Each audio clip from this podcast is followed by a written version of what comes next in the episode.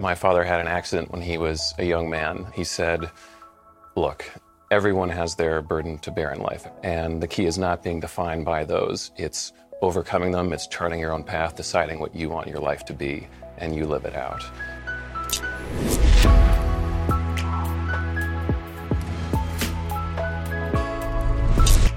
Hi, and welcome to the Sunday Special. I'm eager to welcome to the program our guest, Daniel Krauthammer, the son of Charles Krauthammer. Now, reminder there will be one question at the end, a very special question. You only get the answer if you become a subscriber over at Daily Wire. So we're going to jump into our interview in just one second. But first, let's talk about your impending death. I know we're all going to plot at some point, but life insurance is one of those topics that everybody ought to know something about and everybody ought to have. Do you feel that you understand life insurance well enough to buy it? Well, if you're an insurance expert or a newbie, Policy Genius has created a website that makes it easy for you to compare quotes, get advice, and get covered. Policy Genius is indeed the easy way to get life insurance in minutes. You can compare quotes from top insurers and find the coverage you need at a price you can afford. It is just the responsible thing to do. From there, just apply online. The advisors at Policy Genius will handle all the red tape for you. They'll even negotiate your rate with the insurance company. No extra fees, no commission sales agents, just helpful advice personalized service, and Policy Genius doesn't just do life insurance. They also allow you to get disability insurance or homeowners insurance or auto insurance. They can help you get covered fast. So no matter how much or how little you know about life insurance, you can find the right policy in minutes at policygenius.com. Again, that's Policy Genius, the easy way to compare and buy life insurance. Go check them out at policygenius.com. It's just the responsible thing to do. Make sure that your family is taken care of. God forbid something happens to you. Policygenius.com. All right, Daniel. Thanks so much for joining the show. I really appreciate you being here. No, thank you, Ben, for having me. It's it's good to be with you, and, and I appreciate you having me on. Well, I want to lead off by number one, expressing my condolences for the loss of, of your father, who was an icon in the conservative movement and also somebody who I really grew up reading and, and trying to hone myself after. I wrote a, a, eulogy after he passed away, in which I talked about how in my early career, you're 17, you're 18, you're looking at which writers do I want to be like. And early on, I was thinking, how about like Ann Coulter, right? She, she has a lot of funny lines and she and she hits people really hard. And then as I got older, I realized that the writer that I most wanted to be like was was your dad because he actually considered issues incredibly deeply. I realized that as news broke, he was usually the opinion I was looking to first for what's a reasoned take on the issues. And so you know, I think there are a lot of conservatives who are my age, older conservatives too, who are very grateful that, that your dad was there to provide that sort of that sort of guidepost. Before we get into the book and, and talking about your dad, first why don't we talk about you? What, what's your background? What, what do you do? Yeah, so uh, my own life has been on a bit of hold uh, these last 18 months now uh, since my father uh, got ill. I was spent 10 months with him in hospital, uh, and then in all the time since then, committed myself to finishing the book for him uh, and launching the book and making sure his legacy was secured. My own background is in um, political science and economics uh, and business. I did a lot of work in policy and uh, and wrote quite a bit on political issues myself. Um, the last several years, um, went to business school, worked in technology and startups, and uh, to a degree, I'm really uh, still figuring out what my uh, my full path in life will be. Um, and so this has been the number one priority in my life um, for all this time. But uh, you know, now that uh, you know, I'll finally be able to get back to my own life, I'll take a breath and and figure out where I can best contribute going forward. Well, I mean, it's a beautifully edited book, and you've done an amazing job of it. You were telling me off the air that you've also been paying tribute to your dad by uh, going around and saying Kaddish on a daily basis at, at, various synagogues. I was wondering if you might want to talk a little bit about that. Um, yeah, I mean, it's a very, you know, personal, private thing that is not, you know, something I've talked about or made a big deal of, but, uh, you know, it's a Jewish tradition um, that uh, you say uh, the mourner's Kaddish, which is a, a prayer um, for close family who have passed, uh, and that you do that for a full year um, after the passing of a parent. And it's something I started doing and just felt to me like a, a very meaningful way to connect with my father. Um, and being neither of us were um, or are uh, very religious or uh, kind of believers in the literal sense. Um, but being Jewish was incredibly core and important to who my father was and, and his whole identity and is to me as well. And so connecting through that has been uh, an important and meaningful thing for me. So I think for a lot of conservatives who, who listen to the show and who know my work, they know that I've considered your, your father the formative conservative thinker probably from since the 1980s at the very least. And uh, but but there are a lot of folks who are listening who may not know your father's biography. They may not know actually sort of the timeline of your father's life, and it's it's really an incredible story of perseverance and tragedy and triumph. And I was wondering if you might be able to tell us a little bit about that. Yeah, sure. Um, I guess uh, you know one element uh, I think you're, you're, referencing in there is um, that my father had an accident when he was a young man, a diving accident where he severed his spinal cord and left him in a wheelchair. Um, and that's something he I think, you know, overcame and really didn't let define his life in any uh, important way. And that was really his um, commitment to himself and how he lived his life. And uh, and he did uh, live the life that he wanted to. And uh, you know, on that note, uh, one of the most incredible things he said about it um, that I only discovered after his passing actually was um, he said, "Look, everyone has their burden to bear in life. Everyone has their cross to bear. Some of those are more visible, and some of those aren't. Some of those are burdens you carry on the inside and no one ever knows about. But everyone has these travails, these slings and arrows that life throws at you. And the key is not being defined by those, it's overcoming them, it's charting your own path, deciding what you want your life to be, and you live it out. And that was something that I think comes through in the book and in his writing, uh, and it's just part of who he was uh, in an amazing way. And you know the way he lived out that life and the way he found his meaning and his calling um, was in politics and writing. And it took him a while to find that. Actually, he uh, he was always interested in politics and studied it as an undergraduate and a graduate student.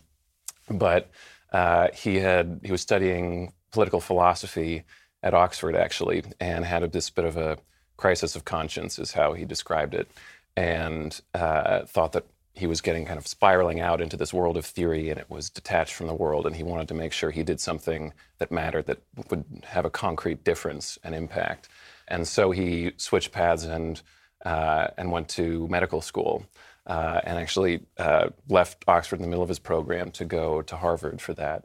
Uh, and he ended up going into uh, psychiatry, uh, which he thought would be, as he described it, kind of this middle path between the world of theory and thought and kind of hard evidence and science uh, and medicine.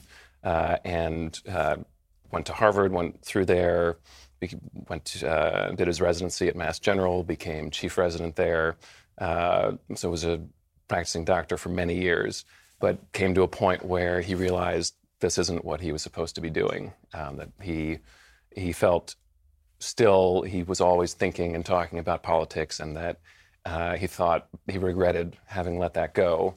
And uh, really, with uh, at my mother's encouragement, mainly is how he always talked about it. Um, decided, okay, uh, I'm going to reorient my life and, and do what I feel I should be doing.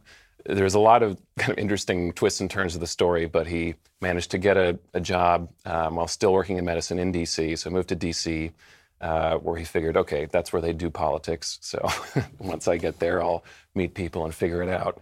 Uh, he started writing, submitting samples, got a few things published.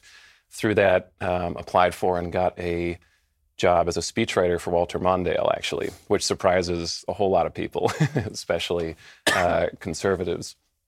Uh, and uh, worked for Mondale uh, in 1980, and then Carter lost the election, and uh, the day Reagan was sworn in actually was my father's first day uh, of his the rest of his career as a journalist. He started working at the New Republic magazine, uh, which is where he worked in the early '80s, um, won the National Magazine Award there, uh, and then started writing his column for the Washington Post in 1985, I think it was. Yes, which is also when I was born. Um, won the Pulitzer Prize for his writing there in '87. Um, and uh, it just kind of went from there. His column uh, was syndicated and gradually grew to more and more papers. Eventually, about 400 uh, was what it was um, when he passed. Uh, he did started doing TV appearances. Uh, eventually, in the 90s uh, through the 2000s, was on a, a PBS and locally syndicated show called Inside Washington.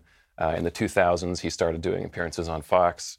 Uh, and uh, then became essentially a nightly panelist on Special Report, uh, first with Brit Hume and then Bret Baier.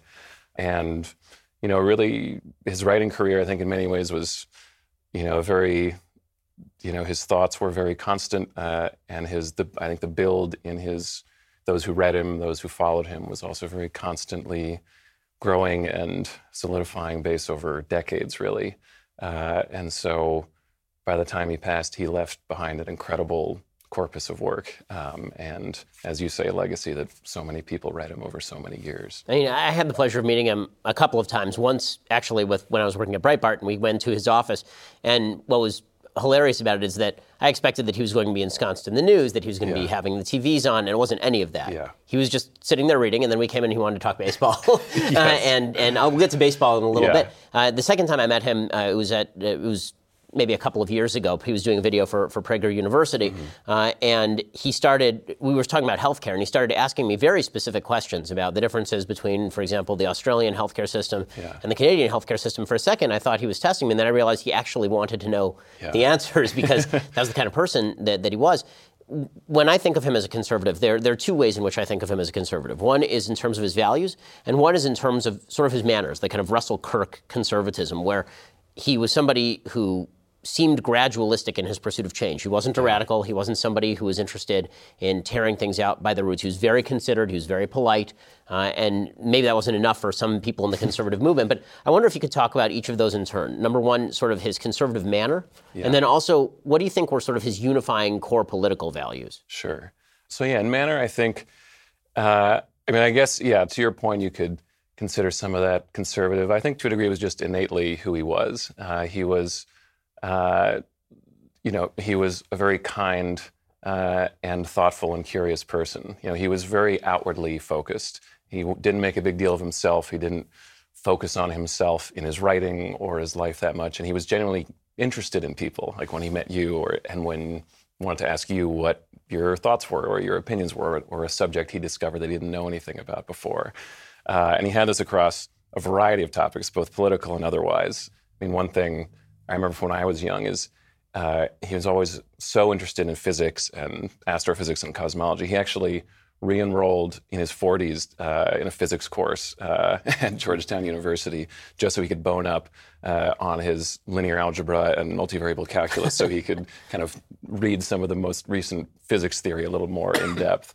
Um, but I think that always that kind of really thinking about what mattered, taking a step back and and considering the bigger questions in life gave him a perspective of of course why you know why would you not be kind and interested to someone? Why would you be histrionic in your in your attitude when you're talking about politics? Why would you make it personal either that I'm always right or or that you are bad because we disagree? I think he he was a very ideas focused person and that's what that's what brought him to that life. That's why he left medicine because he cared about these ideas deeply um, but it was about the ideas, not about the people advocating them or arguing against them. And I think he always had that sense of let's put the ideas out there, let's argue about them, um, and through that we'll get to a better sense of the truth. Uh, and I think um, that informed his approach personally, and and also uh, to your second point, um, to his core political philosophy. You know, there's both a a very core strain of classical liberalism um, to my father's beliefs of of 19th century Enlightenment and 18th century Enlightenment thinking of uh, of free thought, of the argumentation of best ideas in competition to discover uh, the best truths, the best way of doing things. Uh, he uh, was a student of, of John Stuart Mill. Uh, I would say is probably his favorite political philosopher. And he was actually writing a, his uh, dissertation at Oxford about John Stuart Mill when he left to go into medicine. And I think he always held that at the very core of his political thinking of what politics should be built upon is the idea of the free and autonomous individual and how we build a society that we remain free, that we have the open exchange of ideas, we have a pluralism, uh, pluralistic society that's tolerant, um, that is diverse in terms of thought, uh, and where individuals are free to interact, create associations with each other, uh, and on their own, free from the interference of a government that forces uh, anything, thought or otherwise. So that that core idea of, of classical liberalism and pluralism, I think, underlay everything that he he really thought about what the right and the good kind of politics were. And to him, the American experiment was the greatest incarnation of that in human history, and the luckiest, and one that we should be grateful for. That it took uh, these geniuses in the 18th century that, that built this system that endured because it saw that we're imperfect people. It was a government built for men, not angels, uh, and realized that we would have to take our faults into account in constructing our politics to balance our sins against our virtues. Um, and my father had such a deep appreciation for that. And, and I think that appreciation connected to what you identified um, of uh, you know, a real conservatism to his, his thinking too, in that he had incredible respect and gratitude for the wisdom of the past. That I think in his experience through life, he saw many times uh, the uh, kind of enthusiasms or romanticisms of whatever the political ideology of the time was, saying that, oh, we have found the truth, the new thing that makes all the other knowledge from before obsolete. We know what is virtuous and good. Uh, and that A uh, usually leads to a, a totalitarianism of some kind or other of, well, if you're against the new utopia we've discovered, you must be a bad person, you must be wrong and evil uh, and that under, uh, undercuts a pluralist and free society. Uh, and secondly, you know, who are you to think that you have discovered some truth that mankind, it's all in all its wisdom, in all the sages and thinkers and theologians we've had over the centuries, were, were unable to figure out that wh- why are you so confident that you have just discovered this truth and they didn't know what they were talking about? And so I think my father saw that incredible value of continuity over time, um, of maintaining the best from the past. Um, and he talks about this in, uh, in the book. There's a commencement speech he gave at McGill, actually, where he talks about this and he has this line. He says, Save the best. You know, look to the past for the wisdom and, and what we can preserve uh, and keep that works. And that doesn't mean everything stays st- static. It doesn't mean that we don't change. Uh, it doesn't mean that, that our thinking doesn't evolve, and it doesn't mean that there are injustices and, and bad ideas we inherit from the past. But you have to look at everything skeptically. Uh, you have to think, you know, if it comes from the past and it's survived, at least there's some evidence that it's not self-destructive. it, uh, you know, it it has survived. We can analyze. We can look use history as a guide, as kind of the empirical evidence for how this works. And if you have a brand new idea, well, by definition, you don't have the empirical evidence yet. It hasn't been tested. And so you should look at it just as you look at anything new. You, you want to test it out. You want to see how it actually works in the world. And so I think a lot of uh, just what you said, the idea of gradualism, I think, is a very good match for how my dad approached a lot of these questions. So he wasn't against change, um, but he said, look, let's, let's take this slow. Let's have respect for the values that we've inherited from the past. Uh, and let's think about these things very carefully. You know, so just last week I was giving a talk about uh, my dad in the book, and I I just had you know was thinking about just these ideas, and it occurred to me I was I remembered um, uh, you know uh, William Buckley's line about a conservative is someone who stands athwart history and yells stop, and I was thinking you know that doesn't that's not who my dad was, but I but it I was thinking a variation on that that you know my father I imagine standing athwart history and yelling think. um, so I'd uh, you know I guess there's a lot in there, but I think he he had you know these very core, very thought out political principles that he always looked to whenever he was arguing whatever the political um, you know controversy or idea of the day was, and so that was something I noticed in putting the book together and reading all his things uh, and his pieces, articles from decades, that it could always connect back to these deep this deep philosophical core. And you know, I think he held that with him his whole life, and that was what mattered to him about his vocation, about writing, about politics. Uh, and I think that's one of the things that people felt so much, even if you know they didn't see it in every single day. I think these really core ideas, this sense of commitment to principles and being honest about them and following through uh, on your own, you know, the logic of your own thinking to the end point, wherever those chips may fall, whatever the ideas uh, end up being, without regard for yourself or your party or, uh, you know, what, what team you're on, so to speak.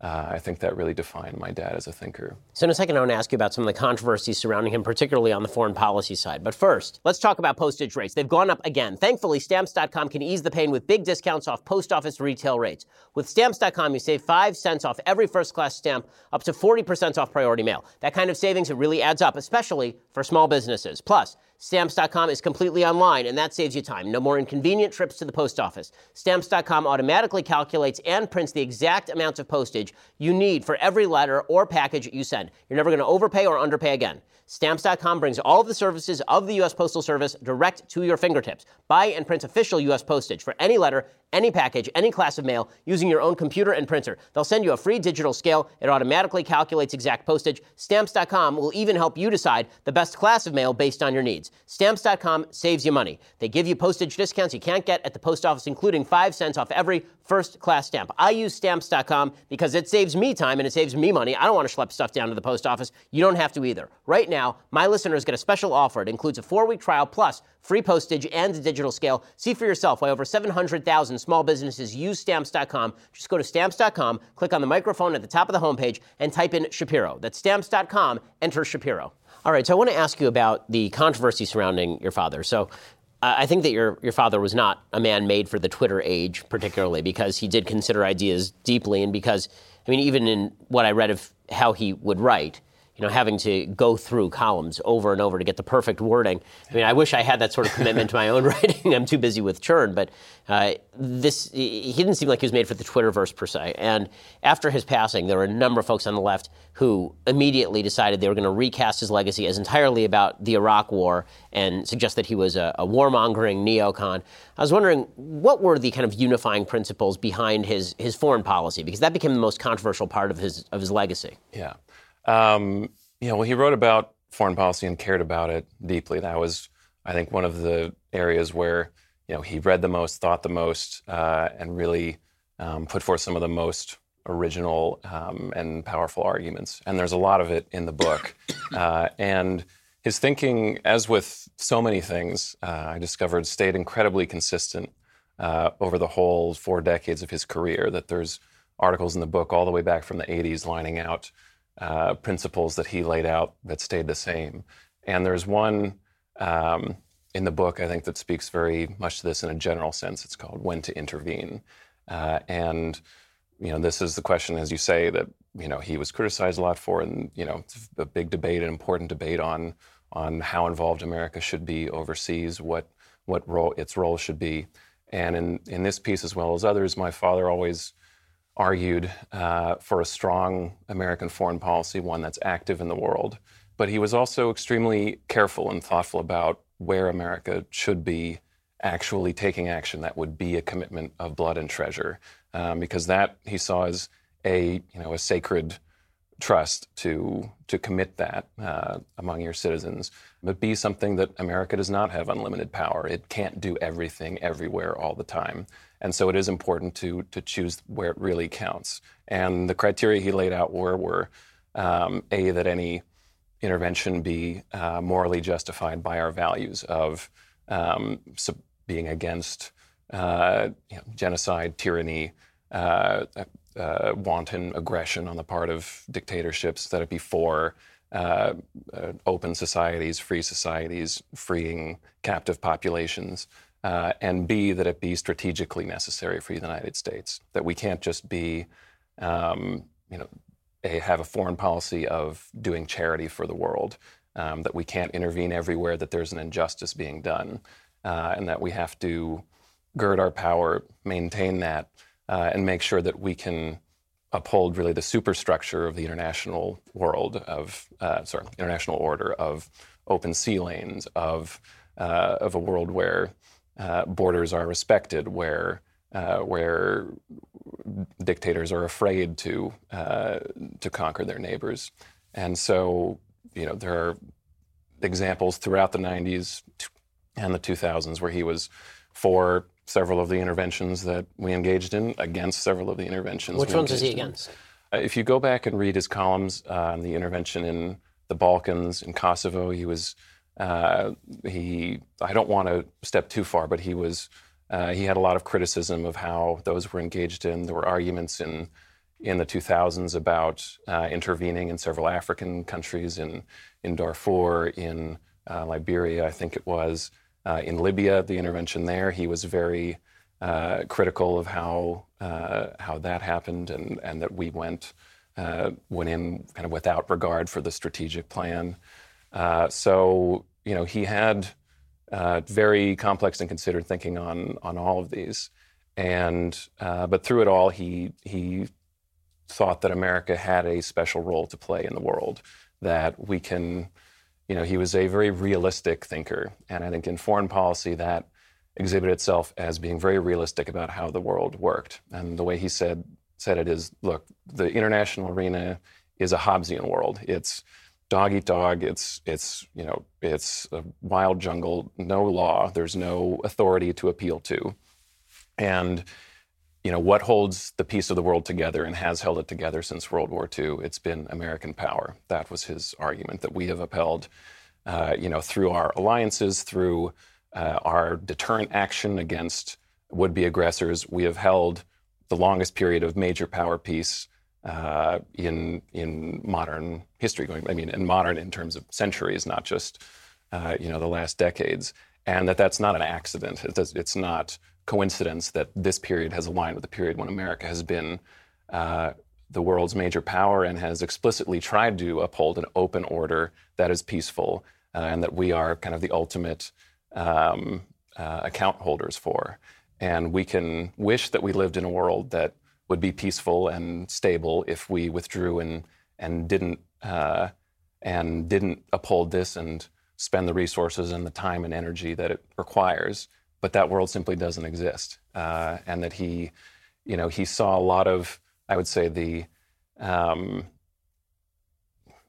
the objections to his point of view, both on the right and the left, um, uh, of kind of withdrawing American forces, whether it's because you think America is acting unjustly in the world, which perhaps the left would think, or that the world doesn't deserve our efforts, which perhaps someone on the right would think.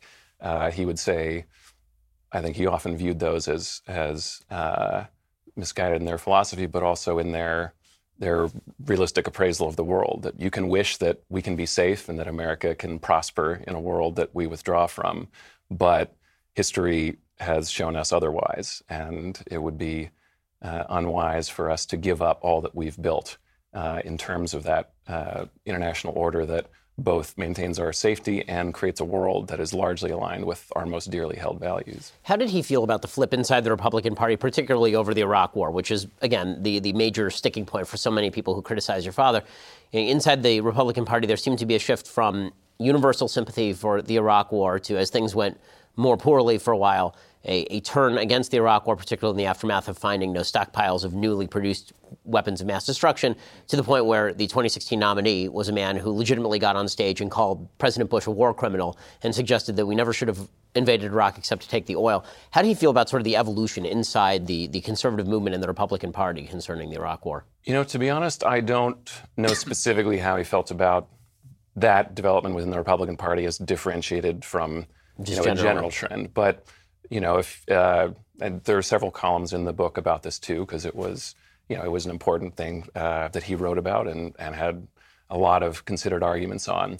Um, but there's one where he talks about, I think, a lot of the points you're saying, and and at this point, it wasn't just the Republican Party; it was, you know, 70% supporting the war, and you know, most major Democrats also voting for it. So, you know, a lot of the country shifted on this, uh, and you know, this was a, a long debate of, you know, was it a mistake? Was it not? And you know, my father always said about that. Um, you know, it's it's somewhat a he somewhat rejected the premise of the question that you know, oh, if you knew then, um, what would you have said? And and you know, his argument in the book is, well, I mean, the debate would have not come up the way it did if we knew then.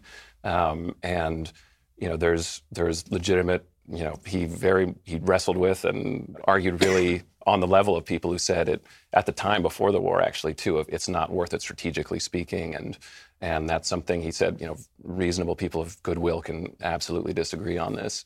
Um, and he was critical at different points, too. He, you know, supported um, the, the initial invasion. He was very critical during um, the occupation and a lot of the, what he saw as mistakes that were made. Uh, he was very supportive of the surge, and uh, and you know really by uh, the end of the surge had as had had said and in several articles that you know we have gotten Iraq to a stable place. This is you know not eh, mistakes were made and and this shouldn't have you know been on this course necessarily, but we're at a place where we've committed all this blood and treasure, and Iraq is now a strategic asset. Uh, and you know, he saw the withdrawal from Iraq in 2011 as a huge mistake. So you know, there were, as he described it, there were many stages to um, to that war, and and so the ultimate endpoint depends on a lot of those different decisions at different times. Uh, and so he was always, you know, again, very thoughtful and considered on looking at where we are at any given point in time and saying, you know, what is the best thing for America to do now? What's the strategically and values wise the right choice to make at this point in history rather than, you know, replaying hypothetical that kind of goes against the, the very reality of what the knowledge was at that time. Okay, so in just a second, I want to ask you, what is the point of it all? But first, when the founders crafted the Constitution, the first thing they did was to make sacred the rights of the individual to share their ideas without limitation by the government. The second right they enumerated was the right of the population to protect that speech and their own persons with force. You know how strongly I believe in these principles. I'm a gun owner. Owning a rifle is an awesome responsibility. Building rifles is no different. Bravo Company Manufacturing, BCM, they were started in a garage by a Marine veteran more than two decades ago to build a professional grade product that meets combat standards. BCM believes the same level of protection should be provided to every American, regardless of whether they're a private citizen or a professional. BCM is not a sporting arms company. They design, engineer, and manufacture life saving equipment, and they assume that every rifle leaving their shop will be used in a life or death situation by a responsible citizen or a law enforcement officer or a soldier overseas. Every component of a BCM rifle is hand assembled and tested by Americans to a life saving standard. BCM feels a moral responsibility as Americans to provide tools that are not going to fail the user when it's not just a paper target, but somebody coming to do them harm. BCM Go check them out right now at bravocompanymfg.com. That's bravocompanymfg.com. You can also go check out some of their videos at youtube.com slash bravocompanyusa. That's youtube.com slash bravocompanyusa. Okay, Daniel, so I know, big question. The, the, the, title of the book is The Point of It All. So when I read, your, your, father wrote one of the most beautiful notes I've ever read in the last thing that he ever published uh, about his impending death uh, and talking about how he felt that he had lived a fulfilled life. And in fact, I thought it was such a moving piece of writing that I quoted at length in my new book because my new book is all about how the West has sort of lost its purpose. And I use your father as an example of somebody who clearly had lifelong purpose to the point where he could stare death in the face and write something that beautiful and brave about it. What did your father think was actually the point of it all? So yeah, it's a it's a big question, and obviously the, it's not a narrow focus in the title. Um, it was uh, one that my mother came up with, actually, the title of the book. Uh, she came up with the last title, uh, the book to his last title to his last book as well. Um, but really, it struck me as exactly right um, because I think what he saw as the point of it all, and, and he writes about this uh, in several different places, is really to find your own meaning in life. That there's not one overriding truth that anyone gets to define. Um, that everyone must follow their own loves, their own passions, discover what moves them uh, in family, in their job, in in their passions and pastimes. Uh, and he saw that I think the point of it all is a diversity of things that people can and must figure out for themselves. And the the key thing that I thought made it such a perfect title for the book was that he found his own life's purpose uh, in his professional life as supporting and arguing for and maintaining the politics that allowed that to take place. He saw that individual freedom to choose, to chart your own path, and find that own point as the most precious and valuable thing that we have, and that it's not something that's existed for a lot of human history. Um, that we have had mostly regimes and politics that enforce a view of what the point of life is, that give you the point of life, uh, and that define it for you. And that was something he saw as anathema to the uh, kind of the pluralist, open politics that he cared about so much, that no one should have the power to dictate um, to someone else uh, what the point of their lives should be, uh, and that it's really the, the journey and living out, uh, you know, one's own uh, kind of inner voice um, that must be each and every person's own individual point. And yet, he, he wasn't a moral relativist. He wasn't somebody who believed that you could define your own morality. I, I, yeah. I, always hearken back to President Obama's second inaugural address, where he had what I thought was legitimately the worst line I've ever read in an inaugural address, where he said that the job of each person is to define liberty in their own way. And I thought, yeah. well, no, that's pretty much the one thing we sort of have to agree on right. if we're going to yeah. have a civilized society. Yeah. So while you talk about you know, people finding happiness in a variety of pursuits, yeah. the reality is that we do have to share that, that common framework. No, I think, and I think that's exactly his connection in my father's philosophy of, of the personal life to the political and the communal. That in order for the individual to have that freedom, you have to have a politics that stays um, that stays out of it. And and how do you do that? You have to have agreed upon rules of free speech, of free association, of uh, you know, of the autonomy of the individual. And that, to your point, is a political agreement. And that really is. You know, my father wrote in the book uh, quite a bit about how Mill approached this, how Isaiah Berlin approached this question of, uh, you know, it does come to a philosophical uh, butting of heads potentially with moral relativism, as you say, but the the core value you have to adopt is that agreement on openness. There has to be the bedrock idea of, of the free individual and how we respect that. And that is the definition of liberty. That's, you know, that is John Stuart Mill on liberty. It's so many of the, uh, I think, really my father's favorite political philosophers that he followed were, were the ones who, uh, who kind of interpreted the, that classical liberal Enlightenment philosophy for the modern age. Now, one of the things that I want to ask about is specifically with regard to that, because there's there's a debate that's broken out. It's kind of an interesting debate. I've been having it rather openly with, with folks like Jonah Goldberg, specifically about that Enlightenment thought. My suggestion is that a lot of the common values that undergird Enlightenment thought have a lot deeper roots in Judeo Christianity, the, the value of the individual. I mean, you mentioned the free individual, yeah. and my belief is that in a scientific materialist world, it's very difficult to make the case for the rights of the free individual capable of making independent decisions. I mean, yeah. for a ball, for Spinoza's ball of meat wandering through the universe, right. self believing we're self-willed but not really self-willed, then none of these things exist. It's hard to build a political system on the basis of that. I was wondering what your dad's religious philosophy was because. He, he obviously wasn't a religious person. I don't think he was an atheist. I think he called himself an agnostic. Is that correct? Yeah, he had a. Uh, I would describe it as a, a complex and, and subtle sense of religiosity. Uh, and he, he grew up um, actually in an Orthodox Jewish household, um, so he was very religious uh, when he was young. And he, he left that uh, to a degree, um, but, but, but never rejected it totally. And uh, you know, he, he talked about this quite a bit, and there's, there's quite a bit in the book too, particularly about how he maintained a sense of Jewish identity, and not just in the cultural sense, but in the sense of the philosophical uh, heritage. Um, of the Jewish tradition, of all the arguments of the rabbis going back centuries uh, and to the Bible and to the, those core ideas built into it. And he, you know, as he described it, he wasn't a believer in the literal sense. He didn't uh, feel there was a, a uh, you know, an anthropomorphized God who involves himself in our daily lives. Um, but he did have a very strong belief that there was something greater out there and that uh, as he described it, he thought atheism was the least believable of all theologies. That was the, the uh, phrase he used. And he, you know, he had a, an incredible respect for our, uh, the own limita- the limitations on our own knowledge and understanding of ourselves and of the universe. Uh, that this was, you know, I mentioned he was so interested in physics and cosmology. This was the root of a lot of it. He loved thinking about the universe and and cosmology and the history of everything back to the very beginning. And you know, he loved investigating that, but he also, I think, drew from that a sense that we're never going to know the final answers to a lot of this stuff. Um, that he he liked to use. Uh, there was a phrase I think it was Newton used that he when he was trying to kind of discern some of these universal laws. He, he said, you know, I feel like a snail on the shores of an ocean trying to uh, understand how the tides work. And, you know, a snail is never going to understand that. It is beyond the innate capacity.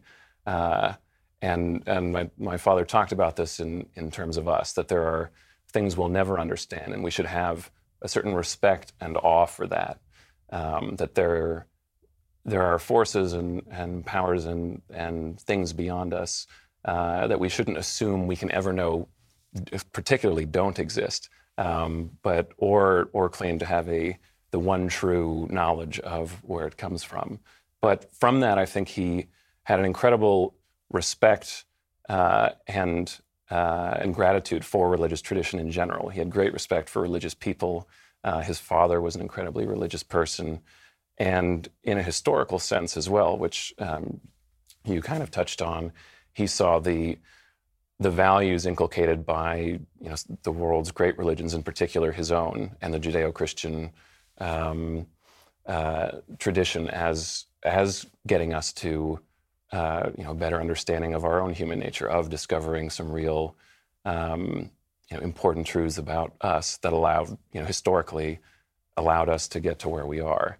So I you know I don't want to wade too far into the debate I know that that you've had on this topic because I don't want to speak for my dad beyond what I know he wrote.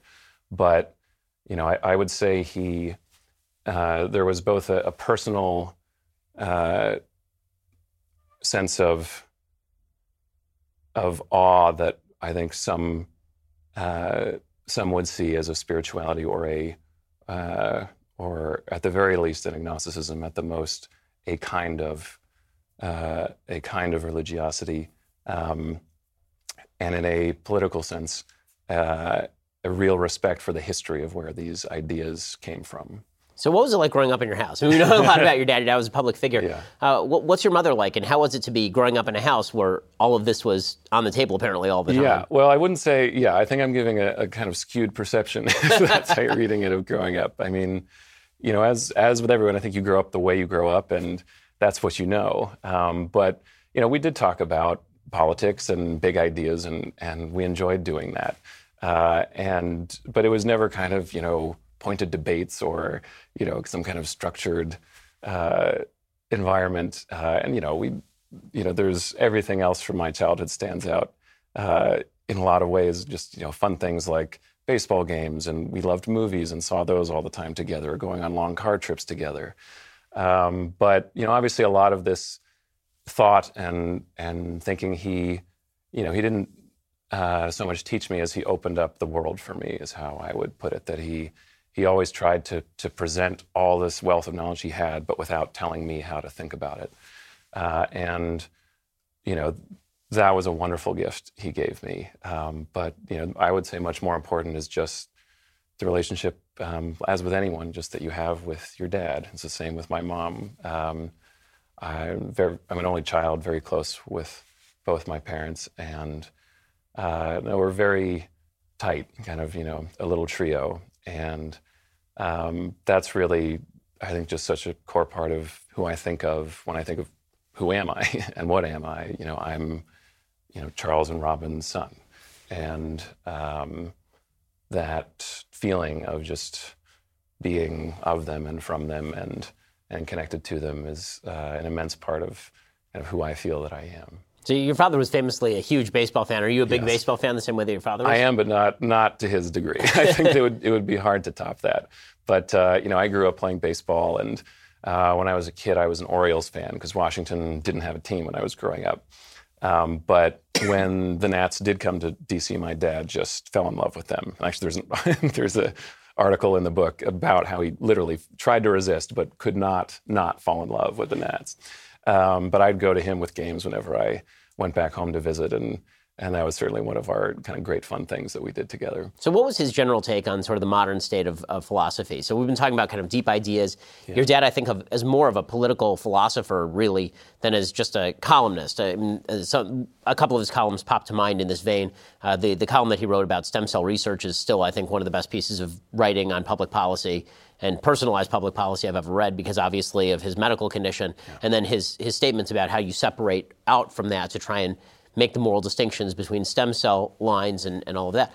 You know, ha- but so much of politics is not that. So much of politics is yeah. the battle of personalities, the slap fight that we've that really has magnified uh, in in the in the last couple of years, and he stopped writing publicly in what mid 2017, yeah. something like that. So uh, did he talk politics with you after you know between between that and the time he passed away?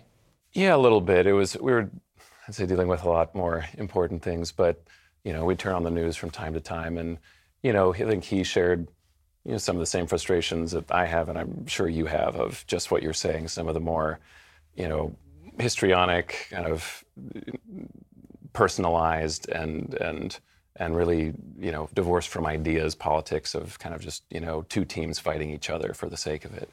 But I think, you know, I, I do get asked this a lot, and I again, not to speak for him, but you know, I think in his own career, he was often pleasantly surprised at his own popularity and how widely he was read and how much he was, you know, watched on Fox and you know recognized wherever he went. It's not something I think he ever expected or you know thought he necessarily you know deserved to have. It was just he was doing what he thought he was he could best contribute by putting these ideas out there. Um, but the fact that it was received so widely and so well, I think gave him some hope of, you know, people do want to hear thoughtful, reasoned arguments. And that's exactly what people would would say that they read him for. So I mean, I think he, you know, he always saw that there's room for that argument out there, and if you give it to people in the right way, they'll they'll they'll be glad for it.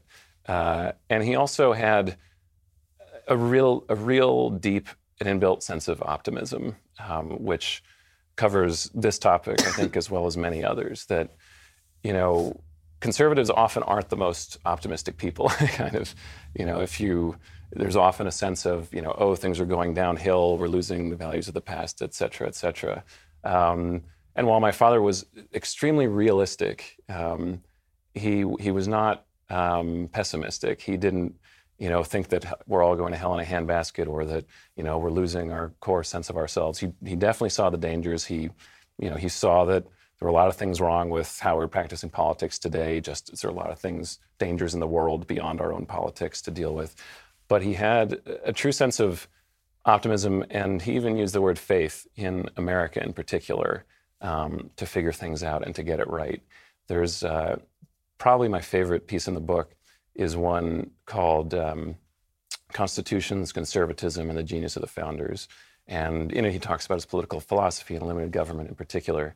But at the end, there's a section where he kind of draws back uh, even more and talks about just his own personal sense of America and American history and the incredible unlikeliness that you know, these these political geniuses, as he put it, just appeared in this colonial backwater in the 18th century and managed to put together what's still the most lasting, best functioning form of government that humanity has yet come across. Uh, and they got so much right, and also had the for the foresight to know that they weren't perfect, to build in mechanisms to change over time, to build in mechanisms that would balance out the imperfections of mankind. Uh, and he saw that gift from the past, along with what he des- described as um, the core decency uh, of the American people. Um, that he saw that as something he really just believed in, um, that we would figure it out, that we had the capacity and showed again and again in our history. The way he put it was that we you know, redeem the mistakes of our past and find ways to inspire each other. And it's something that actually, when I discovered it, uh, and it's something he'd said things like this in, in quite a few places, it really it gave me some hope and faith. Uh, and I sometimes look back to it when I'm feeling particularly uh, pessimistic or distraught about the the, the uh, state of things, and puts a smile on my face. So, you know, it's not. Sometimes you you do have to take a leap of faith and and uh, and trust in people um, to to figure out the right thing you, you, mentioned that your father was an optimist, and that came through a lot in his writing. I always like to call myself a pessimist, pessimist just because it means I'm always right eventually. But um, where did he see any trends where he was deeply troubled by certain trends in sort of um, latter day America, like what, what we've seen in the past 10 years, particularly? I would hesitate to, to say he was kind of completely pessimistic about anything, but I would say where he was certainly had great worries and he often focused his attention of trying to combat what he saw as bad trends were in the, you know, the, where he saw that the pluralist, open, liberal democracy that he thought was the core of what made our politics work so well was gradually being chipped away at. Uh, and I'd say, you know, thinking particularly what's in the book and some of the pieces I found that and that he chose that pointed this out. Most of all, I'd maybe put them into two, I mean, two fields just for the sake of this answer. One, a little more on the kind of economic side of things of a state that gradually grows and grows and provides more services and and crowds out more and more of the private sector and more and more of civil society and voluntary groups and free and free associations. Um, that that he saw as a a creeping and a, uh, threat and, and, one that's difficult to fight back to. Of once you uh, grant an entitlement, as he put it, it's very hard to take it away. Uh, and so you know, this was a lot of what he argued with the left about of you know how big government programs should be in healthcare and uh, and a variety of other areas where he saw, look, if you know you can make arguments for them, but in the big picture, like, you're going to to take away some of the core things that matter most in our system and and to the American of free way.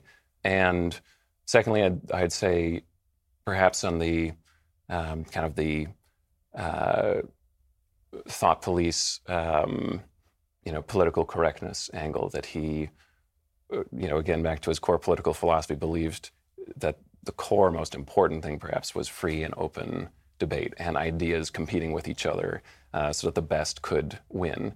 And there's uh, columns in the book where he, he focuses on this too of, of certain trends he saw, um, particularly on the left, of the effort to shut down debate before even getting to that argument, uh, and of you know, putting saying that oh the debate is closed on this, we're not going to talk about it, and we're going to you know we're going to call you names and and not even let you publish this, and that's something that I think you know he saw in a few different areas of debate, and you know it's not the end of the world if what where perhaps this issue goes here or there, but I think that general trend you saw is you know it's very important not to let that continue, that we have to uphold above all the free and open exchange of ideas uh, and not let our politics define what we can talk about. So you're a political thinker in your own right. You've done a fair bit of writing about politics. Are there any specific areas where you feel like you really differ from from your father's political viewpoints, either in policy or in philosophy? Yeah, I mean, there are certainly things we disagreed on, and you know, a lot of the stuff we we you know we didn't debate every single issue under the sun. so, you know, as I actually went back and read a lot of his old pieces for um, for completing this book, came across things that I I didn't always agree with. Um, you know, as I agree with, I'd say the most important things and the core things I I agreed with him and, and generally in line there. But um, I'd say, you know, on a lot of economic issues, domestic policy issues, we we differ a little bit on uh, know, something like climate change. Where I'd say we're at kind of different points on the spectrum. But you know, I think the way I'd I describe it, and I kind of wish our politics in general worked a little more like this. Is on these things, it wasn't you know like he was on one side, I was on the other, and we had some debate where we argued it out. A, that's kind of not you know not how I talk with my dad, but but B, you know, most issues are not just there's one side and another side, and let's see which one wins. There's on a lot of things, particularly when it comes to uh, you know a lot of domestic policy choices you know, there's a spectrum. you can you have an extreme on one end, an extreme on the other, and there's a lot of different policy options and uh, and decisions on you know where moral balance lies in between. And you know, I'd say there are points where he'd be at one point, and I'm I would say, well, I, I wouldn't necessarily say I disagree with him, but I'd be a few clicks over uh, on that spectrum. And you know, it's, it's another question I've been asked quite a bit lately, and I've always thought, you know, I kind of wish more people who disagreed publicly would do so the way my, my dad and I did of just say, oh, that's interesting. Well, why do you think that? And, you know, if you debate it out and say, what are, what's the reasoning behind why you're there instead of here, maybe you'll actually get to a, both to a better point or a better understanding of where you lie. So you mentioned John Stuart Mill. I'm wondering, just for the sake of for the sake of my own knowledge, yeah. well, what were some of the other sort of political philosophers, other books that he that he really counted on, admired that, that were formational for him? Yeah, I mean, he really went back to kind of the the canon of, uh, of kind of uh, Enlightenment thought. So John Stuart Mill, John Locke, um, Isaiah Berlin. In the book, he actually writes an article about him, describing him as um, kind of the best modern uh, interpreter of that classical uh, liberal tradition. Um, also, uh, I'd say on you know the, the, founders as well: Madison, the Federalist Papers, Tocqueville. Um, kind of and moving a little more towards, let's say, that kind of conservative side of the philosophy we talked about, uh, to Burke and Chesterton. Um, and these are all figures actually that he he mentions in the book and talks about as uh, either explicitly people who inspired him uh, or whose ideas he still holds core and, and think are very important. Were there any thinkers on the left that he particularly enjoyed kind of going back and forth with, or, or people he enjoyed reading? Um, I mean, I know he did. We, you know, we didn't talk a lot about. I guess I didn't talk a lot of shop, so to speak, with my dad. Of, you know, when we did talk about it, it was more about uh, the ideas, I'd say. But you know, when he he did a lot of uh, uh, speeches and debates as well, not on TV, just for you know events that are hosted by trade associations or what have you. And and he really enjoyed a lot of those uh, when he was with someone who he disagreed with, but who was very smart and thoughtful. He loved it, you know. And I think. Uh, he he obviously he liked winning, so to speak, but but um, but you know I think there was there was nothing more frustrating to him than an argument that you know you're just I have my side, you have yours, and we're just going to yell at each other for an hour. He saw that as, you know, what's the point of this? You know, his vocation, as he saw it, was not to be, you know, a cheerleader or an advocate and just say this point, this point, this point. I think he really saw his his role as I'm here to make an argument, and if I can't convince someone, then what am I doing here? Uh, and he always, uh, when he made an argument, always trying to take into account the other side's um, assumptions uh, and working from those backwards to his own point. Because as he said, if you if you just are arguing core assumptions, you're very unlikely to get anywhere. And so trying to have, I would call it maybe a kind of a, a intellectual generosity to the other side to actually try to convince them and not just beat them. You know, it doesn't mean you don't make a very sharp and pointed and uh, and full argument, which he always did. But I think he always held that core to, to what it meant to be an honest critic, as he said, um, to fully argue out uh, from his own principles and try to convince those on the other side that what the ideas he was putting out there really were good and better, because otherwise, what was he doing? So how's this experience of putting together the book and and touring around with it? How's that been for you personally? Because it must be, I, I imagine, on one hand difficult, and on the other yeah. hand, it must be something. Yeah, no, you're um, you're right. It's a very two-handed uh, experience. It's on the one hand been, to be honest, very hard. Uh, having gone through this, focusing on this, you know, completely with kind of every fiber of my being, uh, and particularly actually going out and, and talking about all this stuff so publicly, uh, and also trying to to represent my father as best I can, but but not pretending to speak for him because I don't want to do that. I want to represent what he wrote and what I know that he thought. But I'm, I, you know, he has his views and and his he's his own person, and I'm not going to speak for for you know what he would say today.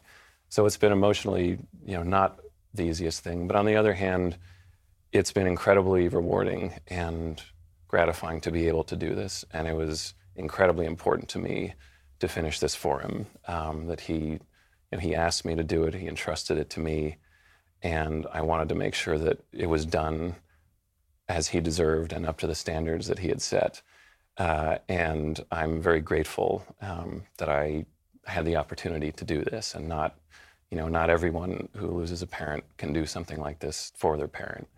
And so it's, you know, I think, as with so many things all these last months, um, it's very difficult, but there's something I think, more um, deeply rewarding and important um, that I've been able to do um, by going through this process. I mean, not to get too biblical, yeah. but obviously what you've been doing is an incredible example of kibbud av va'em. It's, it's an incredible example of respect for your, for your father, and I think that we're all grateful that, that you did that. I do have one final question for you. I want to ask you to do your best. I know it's difficult to sort of sum up what you think your father's legacy should be for folks who've never read him, for folks who, who didn't spend years following him. Yeah. And we'll get that answer in just a second. But if you want to hear Daniel Krauthammer's answer, you have to be a Daily Wire subscriber. To subscribe, go to dailywire.com, click the subscribe button, and you can hear the end of our conversation there. Well, thank you so much for your time, and thanks so much for, for all the work that you've been doing.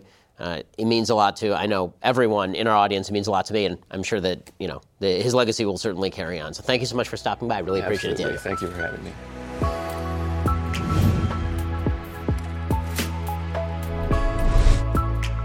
The Ben Shapiro Show Sunday Special is produced by Jonathan Hay, executive producer Jeremy Boring, associate producer Mathis Glover, edited by Donovan Fowler. Audio is mixed by Dylan Case. Hair and makeup is by Jesua Olvera. Title graphics by Cynthia Angulo. The Ben Shapiro Show Sunday Special is a Daily Wire production. Copyright Daily Wire 2019.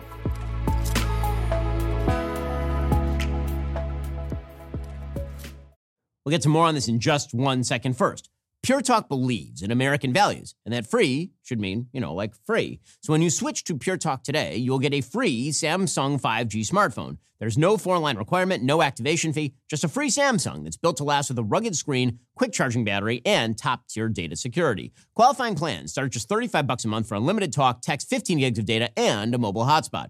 Pure Talk gives you phenomenal coverage on America's most dependable 5G network.